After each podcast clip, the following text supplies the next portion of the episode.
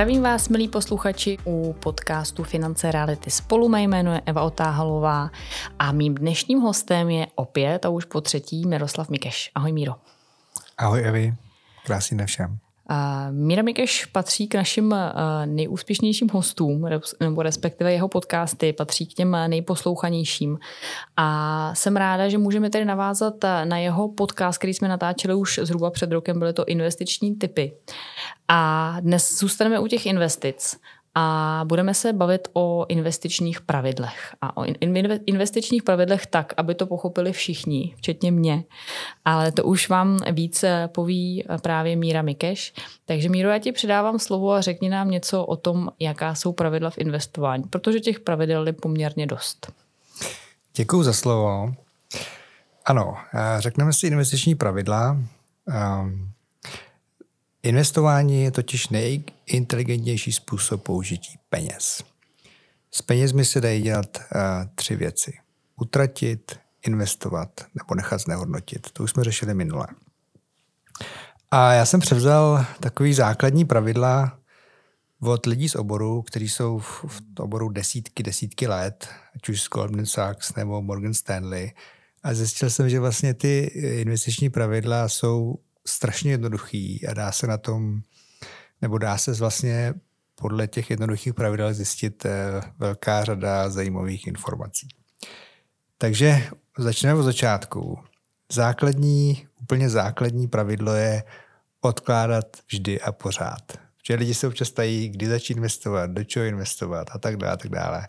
Tak na to je odpověď jednoduchá vždy a pořád. Nespekulovat, nečekat na nějaký poklesy nebo prostě na příležitosti, ale odkládat si vždy a pořád. Brian Feroldi, což je člověk z, z Matlifeu, na to vlastně vypracoval zajímavou studii. Kdyby si každý člověk, kdyby každý člověk žil jenom z osmdesát procent svého příjmu a těch patnáct procent si odkládal do indexových fondů, tak bychom z deseti násobili počet dolarových milionářů a prostě z mnoha násobili počet lidí, kteří jsou finančně nezávislí. Takhle jednoduchý to je. Tak, začneme a ještě já to se pokusím o tom mluvit tak, abych to pochopila i já. Aby to bylo jednoduchý. Albert Einstein vlastně řekl, pokud nejste schopný něco vysvětlit šestiletýmu dítěti, tak tomu pořádně nerozumíte. Takže vlastně to byl takový test. My, my oba dva máme děti, které, kteří se blíží k těm, k těm šesti rokům, takže to ano. Máme naučený poměrně. Není to jednoduchý tomuhle dítěti vysvětlit úplně všechno. Přesně takže tak, takže jsem, tak. jsem zvědavá, jak, jak se pochlapíš v tomhle, pootčíš. Já, já už se snažím vlastně i těch našich dětí. Máme hodně malý, nejstarší pět let teďko a, a snažím se vlastně s nimi o tom mluvit, o různých věcech, o co se týče financí. Je to strašně zajímavé, jak ty malé děti přemýšlí. A teď řešíme, co jsou jako drahý peníze třeba, jo? Protože mám takový různý situace a myslím si, že na tohle téma ještě můžeme otevřít zajímavý rozhovor. Takže kdy si myslíš, že přichází ta doba uh, učit dítě nějaký finanční gramotnosti? Od jak živa v podstatě? Od školky. Čím dřív, tím líp. Jo? Mm-hmm. Jo, aby vlastně pochopili, kde se peníze berou, aby pochopili odložení uspokojení, aby pochopili to, že když se odkládá, že to dává smysl, že to, aby vlastně jakoby se začaly, začaly ty návyky toho uh, budování nějaký hodnoty v co nejnižším věku. Vlastně pokud tohleto s dětmi budeme my dva řešit jako velmi hmm. brzo, tak v deseti letech budou finančně gramotnější než všechny učitelky a včetně ředitele školy, jo, to ti garantuju. Takže já prostě jsem pro to, aby čím dřív, tím líp. Tak já to učím. A ty jsi, ty jsi zmínil, že uh, odpověď na otázku, kdy začít odkládat peníze, tak uh, je kdykoliv, nebo respektive nikdy není příliš brzo. A uh, teďka jde o to, že našim dětem většinou odkládáme my v tomhletom jejich věku. Mm-hmm. Uh, spoříme, investujeme, to je jedno, jak to kdo, do práce, jak, že? Jak to, kdo, jak to kdo nastaví. A já si pamatuju u nás na vysoké škole, když uh, se tehdy někdo ptal na nějaký ekonomický přednášce, kdo z vás tady má penzijní připojištění, to tehdy hrozně frčelo, teďka ne- neřešme ten produkt z dnešního pohledu. A tam se přihlásila jedna holčina a všichni jsme se tak jako s úšklepkem, jako cože ty tady ve dvaceti letech prostě máš penzijní připojištění. Mm-hmm. A to jsme byli vysokoškoláci, takže v úvozovkách jakoby ta, ta sorta, která si hraje na, na tu chytřejší. Mm-hmm. A uh, bylo to jako hrozně divný. Takže jako, když si na sebe vzpomenu z pohledu vysokoškoláka, který studoval ekonomický obor, tak už tehdy mi přišlo odkládání si na později, když teprve vstupuju do toho produktivního věku, hrozně zbytečný. To znamená, ty teď odkládáš dětem a pak v podstatě předpokládáš, že ve chvíli, kdy oni začnou vydělávat, tak v tomhletom budou pokračovat a budou si odkládat dál okamžitě. Dobře, tak odbočíme. V podstatě u těch dětí je krásný to, že mají extrémně dlouhý časový horizont. Takže vlastně oni, ta, ta jejich renta je čeká za šedesát let od narození v podstatě. Jo. A u investice největší efekt v tom skládaném úročení je právě ten čas. Takže čím větší čas člověk má, tady u těch malých dětí je to fantastický, tak tím méně stojí si něco vybudovat, anebo tím větší hodnota tam vlastně nabyde. To znamená, je to potom jako velmi jednoduchý uh, ukázat, jak uh, z peněz se dají udělat dělníci, který, kteří pracují pro ně. A když se to naučí jako v útlém věku a přeberou si to v nějaké jako rané dospělosti, tak mají vyhráno, protože ve, pro ně už to bude návyk, který je na celý život. A až budou oni v důchodovém věku, tak jako nemají žádný problém s tím, že si budou moct cestovat po světě a užívat si a nebudou, ne, ne, ne, nepostihne propad příjmů. Tohleto je, tohleto je vlastně u těch malých dětí extrémně jednoduchý toho docílit, protože ten čas je strašně dlouhý. No, podle mě není jednoduchý docílit toho jejich uvědomění si toho.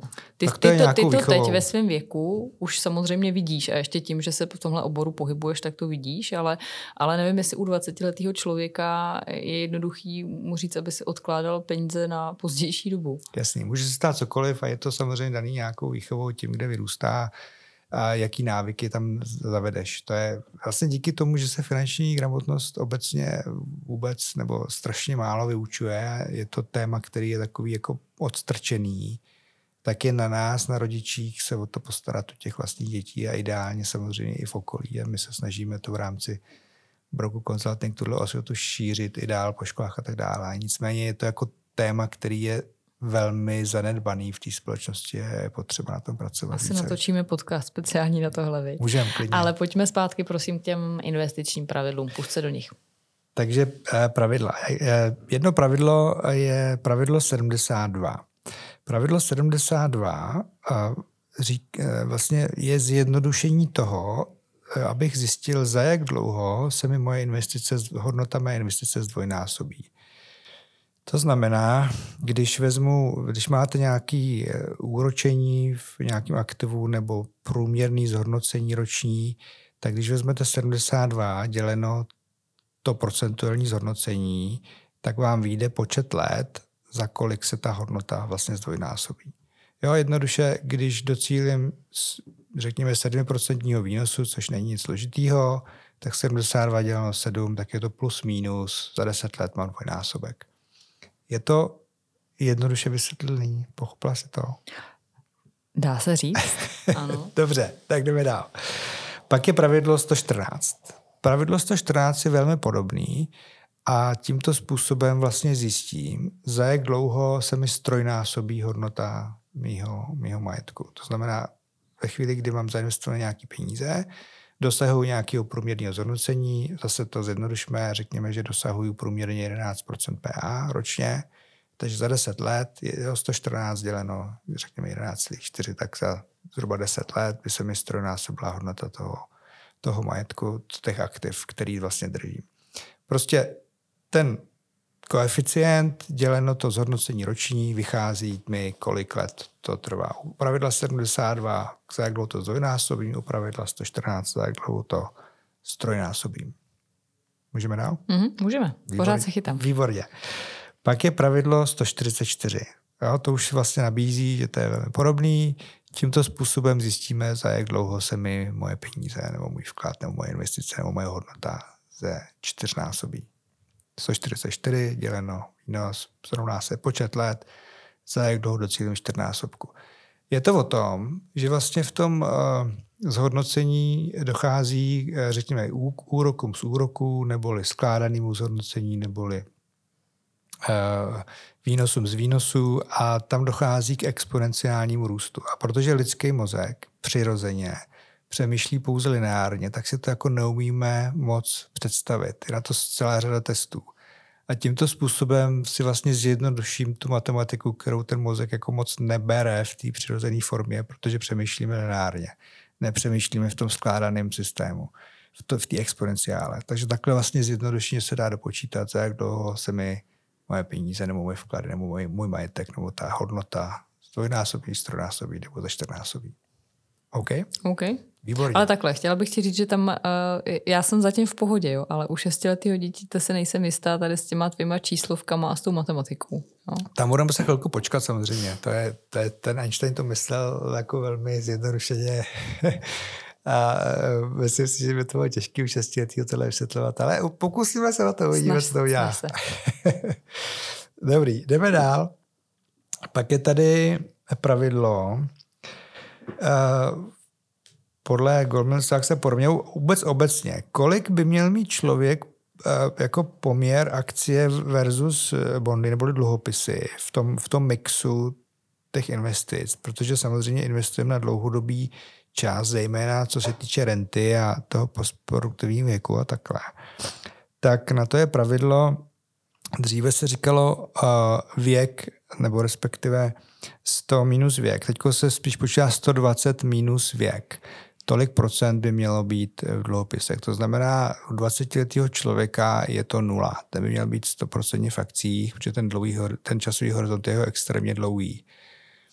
U sedmdesátiletého člověka by to mělo být teda sto dvacet minus sedmdesát, to znamená nějakých padesát procent, půl na půl. A to je jenom, jakoby, jak by správně mělo být složený to portfolio. E, Tohle lidi, nebo obecně klienti většinou neřeší, řeší to za ně bankéři, poradci, konzultanti a je to daný e, jednak jejich e, vztahem k riziku, investičním otazníkem, časovým horizontem a tak dále, tak dále. Nicméně tohle je obecní pravidlo, jak by to portfolio, který třeba je takový populární šedesát na čtyřicet, jak by to správně jako mělo být obecně poskládaný. Teďka tě zkusím trefit na komoru, jak se říká. Myslíš si, že ty to tak máš se svým portfoliem? Uh, určitě ne, já to mám jako agresivnější, ale to je z toho důvodu, že se v tom vyznám a že investuji jako do dynamičtějších aktiv. Ale na druhou stranu máme třeba i nemovitosti a ty jsou se jako extrémně konzervativní, by se dalo říct. Jo. Takže... Uh, Já si jako, nebo takhle, obecně lidi v oboru se můžou z toho obecního pravidla vymykat. Tak třeba, když už se o tom bavíme, velmi známí lidi jako Warren Buffett a tak dále neuznávají tolik diverzifikaci, protože to, to je, oni říkají, že diverzifikace je pro lidi, kteří tomu nerozumí. A to je pro běžného klienta naprostá povinnost, ta diverzifikace zase na druhou stranu. Jo? Takže nemůžu to takhle porovnávat sebe s těmi pravidly obecnými. Ta diverzifikace a tady ty pravidla jsou strašně důležitý pro klienty, kteří tomu nerozumí, kteří se snaží bez nějakého infarktu dojít k cíli z pravidla do renty nebo prostě postproduktivního věku a pasivního příjmu. OK? Mm-hmm. Tak, pak tady máme pravidlo, který, kterým se dá vypočítat jednoduše. Všichni máme nějaký zbytný výdaje.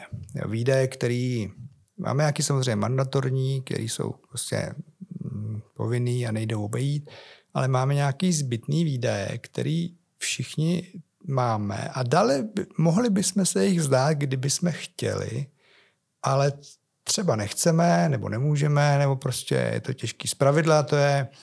A já třeba mám kamaráda, s kterým jsme to řešili a on třikrát týdně je zvyklý takový rituál, chodí do Starbucksu na to drahý kafe za sto až sto dvacet korun, kouří ajkosky a jsou to všechno jako věci, které nejsou mandatorní a nezbytní. Jsou to jako zbytný výdaje, on to ví. A já jsem říkal, já ne, jako po, po tobě nechci, aby si se těchto těch výdajů zbavil, to je tvoje věc, to je tvoje rozhodnutí, ale ukážu ti vyčíslit, kolik tě to vlastně stojí. A na to je pravidlo sedm set padesát dva. Pravidlo sedm set padesát dva, tím se dá velmi jednoduše spočítat, kolik tě stojí nějaký týdenní výdaj, který je třeba zbytnej, kolik, by, kolik tě to vlastně stojí v období deseti let. Kdyby ty samé peníze si místo do toho zbytného, kdyby jsi to dokázal jako zbavit těch svých zbytných výdajů, a jsou to různý věci. Já třeba jsem řešil s lidma, platí si streamovací služby Netflix, Disney, H B O, všechno možný a stejně sledují jedno nebo nic. Takže třeba vyhazují jako měsíčně velké stovky nebo lehký, jedny nízký tisíce korun a tak dále. Každý máme nějaký. A teď, když mám tyhle ty výdaje na týdenní bázi, tak ten můj týdenní výdaj, ve zbytném výdaji, třeba u toho mého kamaráda to bylo, pokud se pamatuju správně, asi pět set šedesát korun týdně v těchto těch věcech, co jsem pojmenoval. Vynásobím to číslem sedm set padesát dva a to je částka, kolik by to bylo za deset let, mm-hmm. když bych tyhle samé peníze si odkládal stranou do nějakého indexového fondu a docílil průměrného sedm procent zhodnocení, což není nic složitýho. Jo?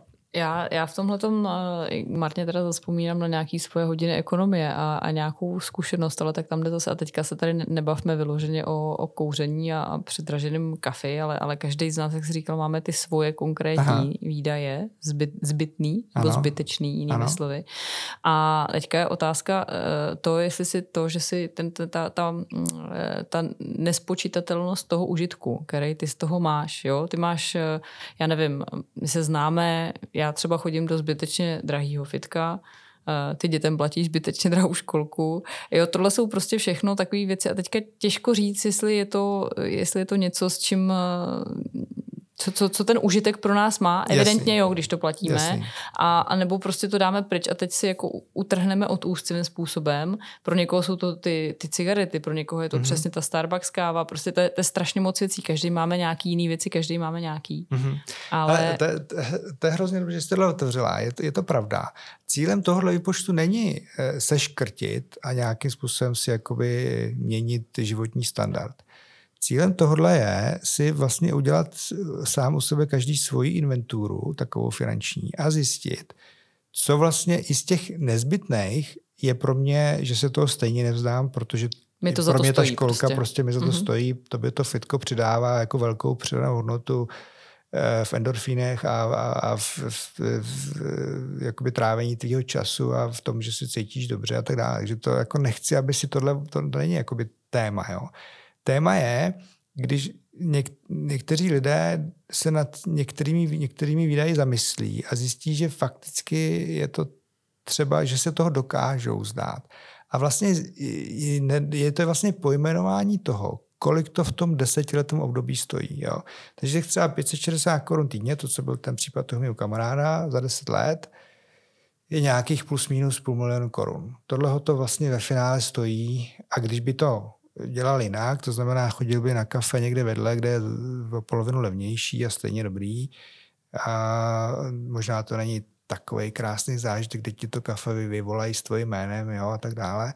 Na druhou stranu, a, a prostě mě šlo o to pojmenovat, kolik ten zbytný výdej vlastně stojí v nějakým, jako když se, když se rozlítneš do nějaký ptačí perspektivy z nadhledu, z toho desetiletého nadhledu, tak pak člověk zjistí, že jaký ty částky jako nejsou tak malý. Že, že prostě ta, ten, ta marginálie na tom týdenním výdaji v tom období deseti let je opravdu hodně peněz. A, těch, a v tomto případě to třeba dělalo nějakých půl milionu korun. A půl milionu korun může být velmi zajímavá počáteční investice do investičního bytu nebo něčeho dalšího jiného, což jako v tom životě ve finále udělá spoustu parády do budoucna pasivní příjem. Takže cílem není přesvědčit lidi, aby se vzdávali svojich požitků a věcí, které prostě jsou sice zbytné, ale, ale já nevím, jako kouřeně pro mě. Cílem je jenom, aby vlastně si uvědomili, co je to vlastně stojí. Mm-hmm. To, je, to je celý, jo. Každý si musí tu investuru už dělat potom sám. Takže to je pravidlo sedm set padesát dva na týdenní výdaje. Pokud mám výdaje, který není týdenní, ale pravidelný teda, ale třeba měsíční, vys třeba ty různý předplatný těch streamovacích služeb a podobně a podobně. Já nevím, všichni víme, co všechno vydáváme měsíčně a není to třeba úplně tak nutný, tak na to je pravidlo sto sedmdesát tři. Pravidlo sto sedmdesát tři vlastně říká, nebo dá se z toho vypočítat úplně stejně, kolik mě to stojí za deset let. sto sedmdesát tři děleno ten měsíční výdaj je, je ta částka, kterou bych měl za deset let, kdybych ty samé peníze místo toho zbytného výdaje si investoval do své budoucnosti. Do své budoucnosti by člověk investovat v rámci nějaké vlastní zodpovědnosti měl, pokud v té budoucnosti chce strávit většinu svého času. Což chceme asi všichni. Jasně, jasně.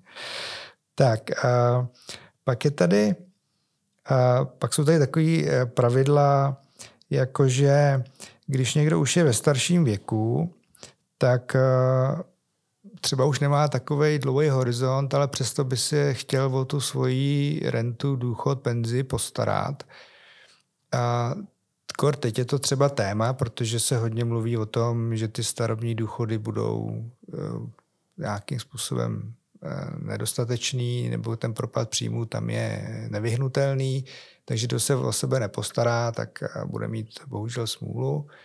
A od nového roku začíná dlouhodobý investiční produkt, což je taková daňová úleva, je dobrý si určitě odkládat vyšší částky, než jsme byli zvyklí na penzíku a tak dále. Jako člověk se musí vlastně o sebe postarat, to je jednoznačný.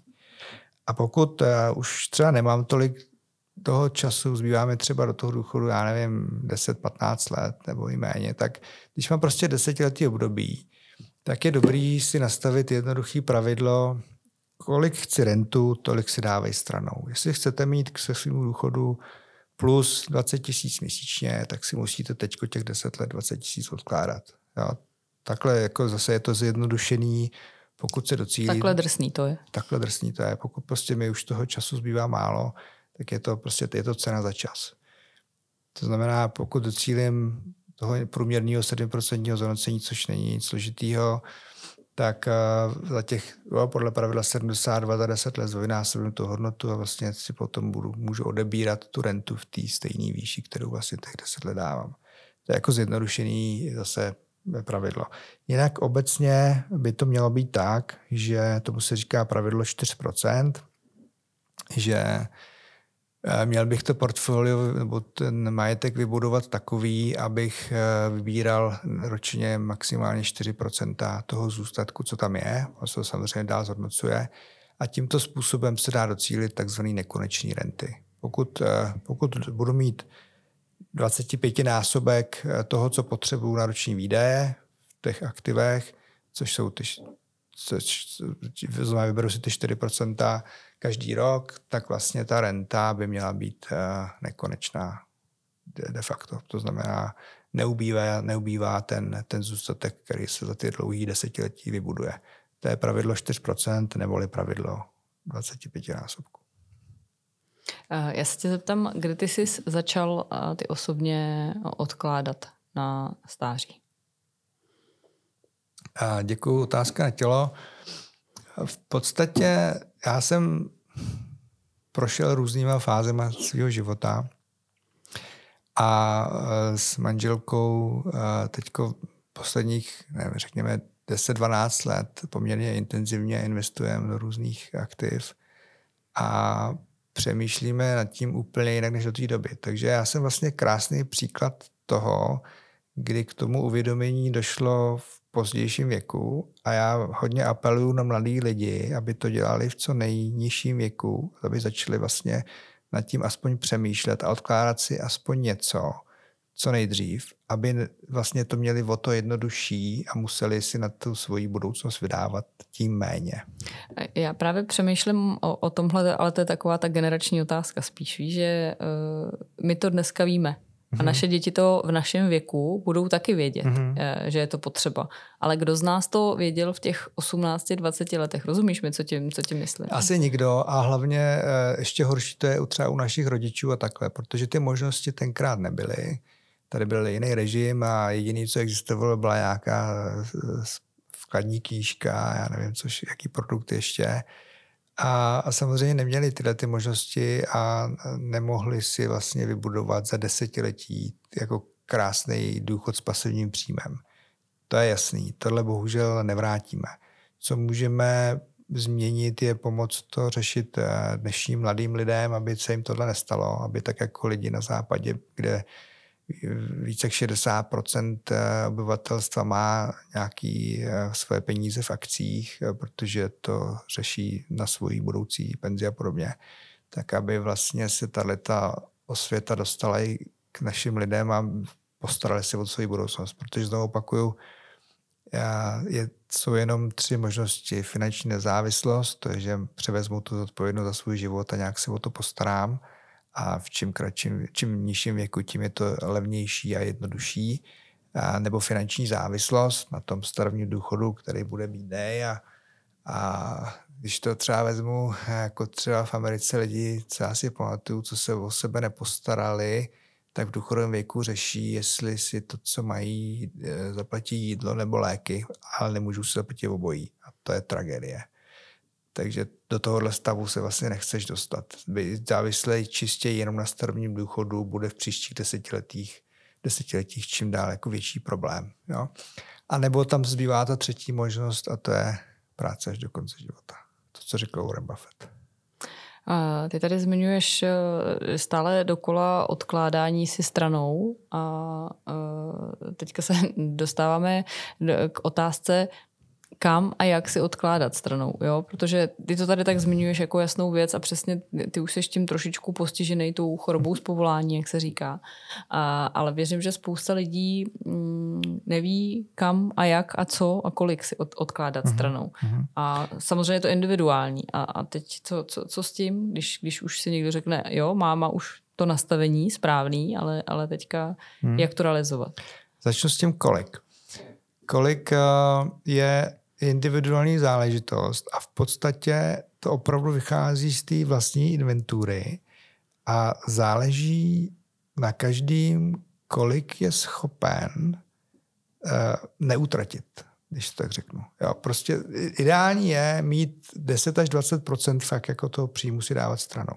Chytrý mladí lidi, na to je takový hnutí, který se jmenuje FIRE, což je Financial Independence Retire Early, neboli neboli finanční nezávislost, do které se můžeš dostat dříve, bych to jako volně přeložil, tak si dávají, řekněme, že jsou to lidé, kteří ještě třeba jsou buď na školách, nebo těsně po studiu, bydlí ještě u rodičů, nemají prostě takový ty klasický velký výdaje, hypotéky, děti, školky, tady ty věci. Tak jsou schopní si odkládat v tom hnutí až sedmdesát procent třeba příjmů, a mají jednoduše spočítáno, že pokud si dokážou jednotky let e, fakt jako se uškrtit v tom, že si spíš investují víc, než utratí a ne, nejsou jako takový ten klasický spotřebitel konzumní, tak mají ve třiceti vystaráno. Nebo velmi rychle jako vystaráno a pak můžou celý zbytek života dělat, co je baví a nemusí chodit do práce jenom protože musí za každou cenu vydělat tu hypotéku. Já to teďka je, se tohle hnutí extrém samozřejmě. Uh, no, ale...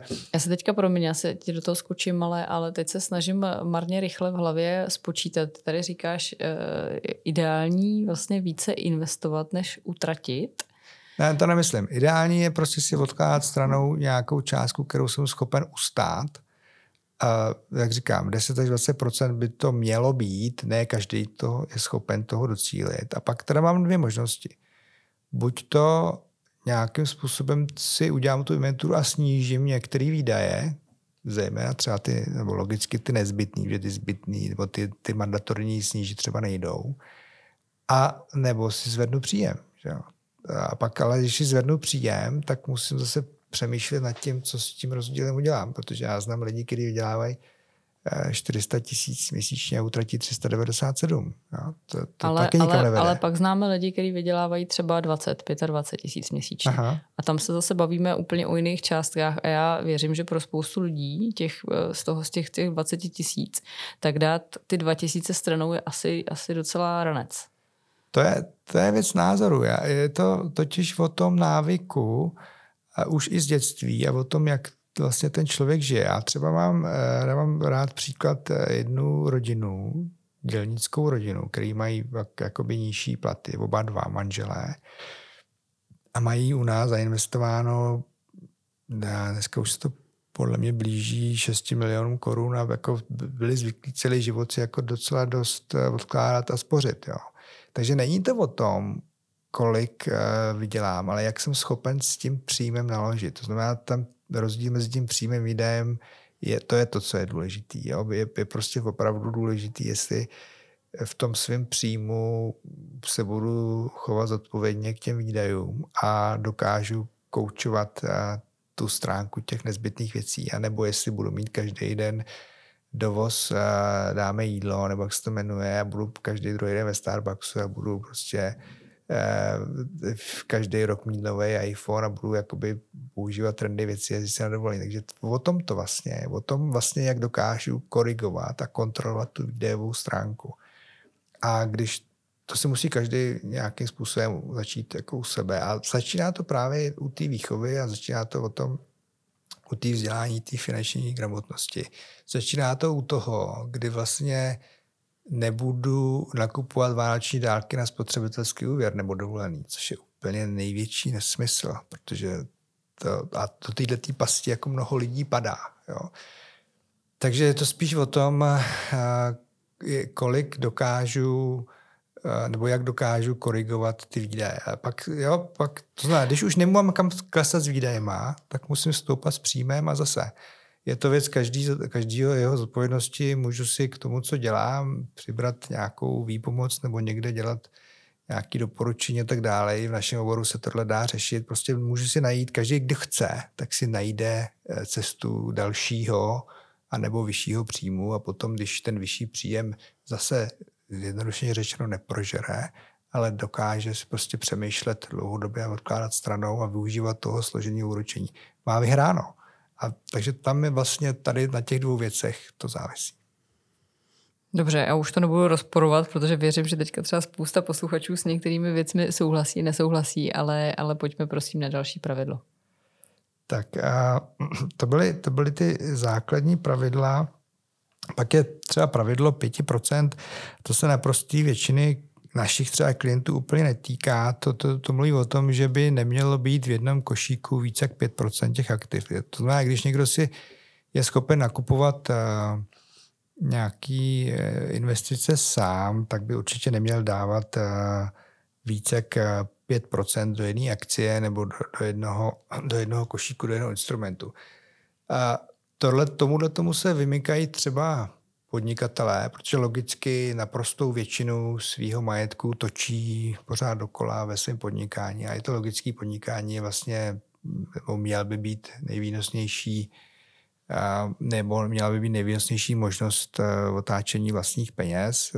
Ne vždy to je pravidlem, ale obecně ano. Ale pokud investuju do nějakých dluhopisů, akcí nebo různých aktiv, tak prostě by nemělo být více jak pět procent v jednom, v jednom košíčku.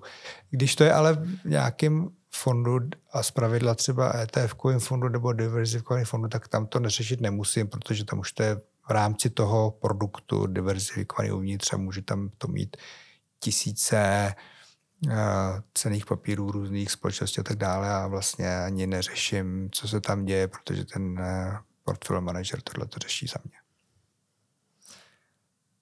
Tak. Co bychom měli z těch, z těch základních pravidel?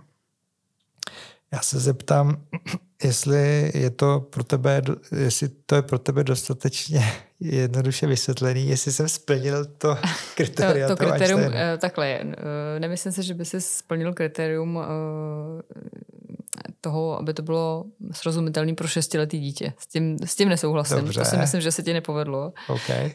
Říkám, mám, mám doma pětiletý dítě a tohle si myslím, že úplně ještě ne, ale já se chytám. Aha. Já se chytám. Mám tam spoustu rozporuplných dotazů, tak jako si myslím, že většina našich posluchačů.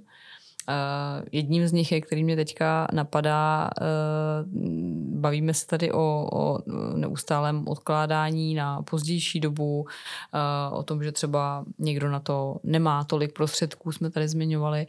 Pak tady uh, máme něco, co si myslím, že právě takovej ten třeba problém generace našich rodičů, kteří mm-hmm. mi přijde, že naopak to, co jim jejich možnosti dovolovaly, tak si odkládali až až, až příliš. V podstatě, že, že byli zvyklí na takový nějaký utáhlejší opasek, než jsme my.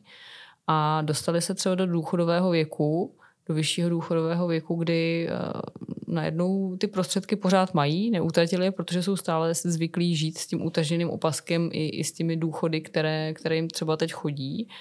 A teď najednou prostě blíží se závěrečná část jejich života, když to tak řeknu. A oni ví, že už to neutratí, pokud vyloženě prostě uh-huh. nevím, co by se muselo stát, že by najednou měli potřebu udělat něco zcela nerozumného, vymykajícího se jejich dosavadním ekonomickým zásadám. Mm-hmm. Ale mají najednou všechny ty prostředky a v podstatě pro ně je to hlavní to, že to předají vlastně těm dětem, tak jako to jejich rodiče udělali jim. Mm-hmm. Jo, a teďka jestli to, že to, tohle teďka je takový jako nepravidlo, který vlastně se vymyká asi všem těm ekonomickým a finančně poradenským pravidlům, ale, ale spíš já tady se snažím nějakou tu teorii užitku do toho, do toho vtlačit. Uh, to bylo i o tom odkládání těch, těch věcí a těch zbytných potřeb. Uh-huh. Uh, to, co, co, co všechno my musíme odložit, aby jsme co nejvíc, nejvíc nashromáždili, jestli mi rozumíš. A teď už jsme možná v nějaký filozofické debatě zbytečný. Jo. Ne, je to, tohle je výborný téma. Ty jsi vlastně otevřela asi z nějaký vlastní zkušenosti eh, velmi zajímavý téma, protože Češi jsou poměrně hodně spořivý národ. Paradoxní je to, že nejsme investiční, ale jsme spořiví, spoří na nesprávných místech, že vlastně jsou plný ty běžný spořící účty a tyhle ty věci, které jako tu inflaci nepobijou. A teprve se postupně jako rozinvestovávají. Totiž, aby bylo, tady znovu, my jsme to řešili minule, ale s každou investicí je spojený riziko. Vždycky. Neexistuje investice bez rizika. V podstatě tím investováním podstupují riziko zbohatnutí. To ti tam hrozí. Neinvestováním naopak podstupuješ jistotu schudnutí. Protože pokud ty peníze prostě nechceš do ničeho investovat a necháš je běžet na těch účtech, tak ta inflace ti postupně tu kupní cíl žere a ubývá. To znamená, ta jistota schudnutí je jasná. Jo? Takže otázku si každý musí říct, jestli chci podstoupit riziko toho, že můžu zbohatnout, že můžu ty peníze rozmnožit. To je to riziko, který podstupuji investováním. A samozřejmě můžou být nějaké výkyvy a všechny věci, to teď nemáme čas tady rozebírat. A nebo jestli se smířím s tím, že podstoupím tu jistotu toho schudnutí. To znamená, budu si utahovat celý život, budu to někam odkládat, ať už do madrace nebo na účet, nebo prostě někam, kde prostě ta kupní síla půjde dolů a něco po mně ale zbyde. A je strašná spousta českých důchodců, kteří žijí ve velkém majetku, ale e, mají problém třeba jako vycházet nebo nemůžou si dovolit nějaký jako extra velký dovolený, kde si co si nějakým způsobem žijou. To, je, to není úplně chytrý finančně. A z těchto všech e, atributů vychází jediná věc, je strašně důležitý finanční plán, a to v každém věku. Finanční plán vlastně řeší ty situace dlouhodobě, řeší vlastně to, co budu a za kolik budu vlastně žít, jak jim, jaký propad příjmů mi vlastně hrozí v důchodovém věku. Řeší zabezpečení těch příjmů, řeší e, i třeba ty děti nebo nějaký velký strategický cíl. Finanční plán je strašně důležitá věc a dá se to vlastně na dlouhou dobu dopředu tyhle ty všechny věci plánovat, včetně nějaký mezigenerační výměny a tak dále. Je spousta lidí, kteří, tak jak říkáš, mají našušněno nějaké jednotky nebo i vyšší miliony korun a vlastně nemají nějaký konkrétní cíl, vlastně, co s tím bude. Jo? A pak se třeba ptáme, hele, tak jako plánujete, že to celý půjde do dědictví, nebo chcete si to vlastně užít, nebo je chcete to nějak kombinovat, nebo... Protože máme nějakou demografickou křivku, do jakého věku pravděpodobně tady budeme strašit na té mramorové kouli, co se tady točí. A, a pak hodně, nebo většina lidí vlastně ne, neřeší Jo, řeší jo, něco našušnit, ale neřeší, vlastně, nemají ten konkrétní plán, vlastně co s tím, jak s tím, komu s tím, jak s tím naložit. Často ani nejsou řešení v závěti a podobně, jsou z toho potom různý tahanice. Statisticky je dokázáno, že do dvou generací se ty nabudované majetky rozfrcají. Takže je docela dobrý to plánovat, když už jako to lidi za ten svůj život budujou a něčeho dosáhnou, něco naakumulujou, protože si odebírají od úst dlouhý roky, tak je dobrý jako pak třeba umírat s tím, že, že to pak jako nezmizí během jako našich vnoučat. Jo. Takže je prostě finanční plán je důležitý.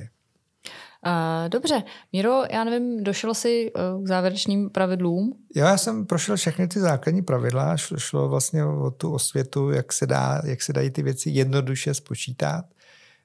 V případě dotazů jsme samozřejmě k dispozici s čímkoliv a odkládejte si a hlavně plánujte. Já bych ještě dodala, abychom zůstali přece jenom věrní společnosti Broker Consulting. Je dobrý asi na některé investiční záležitosti, nejenom na investiční záležitosti, se třeba i poradit s finančním konzultantem. No jednoznačně. Určitě i lidi se tomu rozumí, tak je dobrý mít minimálně druhý názor. I poradci mají svého poradce velmi často a tak jako potřebuju svého zubaře a právníka a běžného lékaře, tak potřebuju mít svého konzultanta minimálně na to, že to není jenom v mojí hlavě, ale že se s někým radím. A, tak, to byla tečka. Takže já vám všem děkuju za pozornost. Mírovi děkuju, že dorazil, že si pro nás připravil poměrně nezvyklá nebo nezvykle řešená investiční pravidla. Děkuju vám za pozornost a, a mějte se zase někdy krásně. Naschranou. Hezký svátky, mějte se.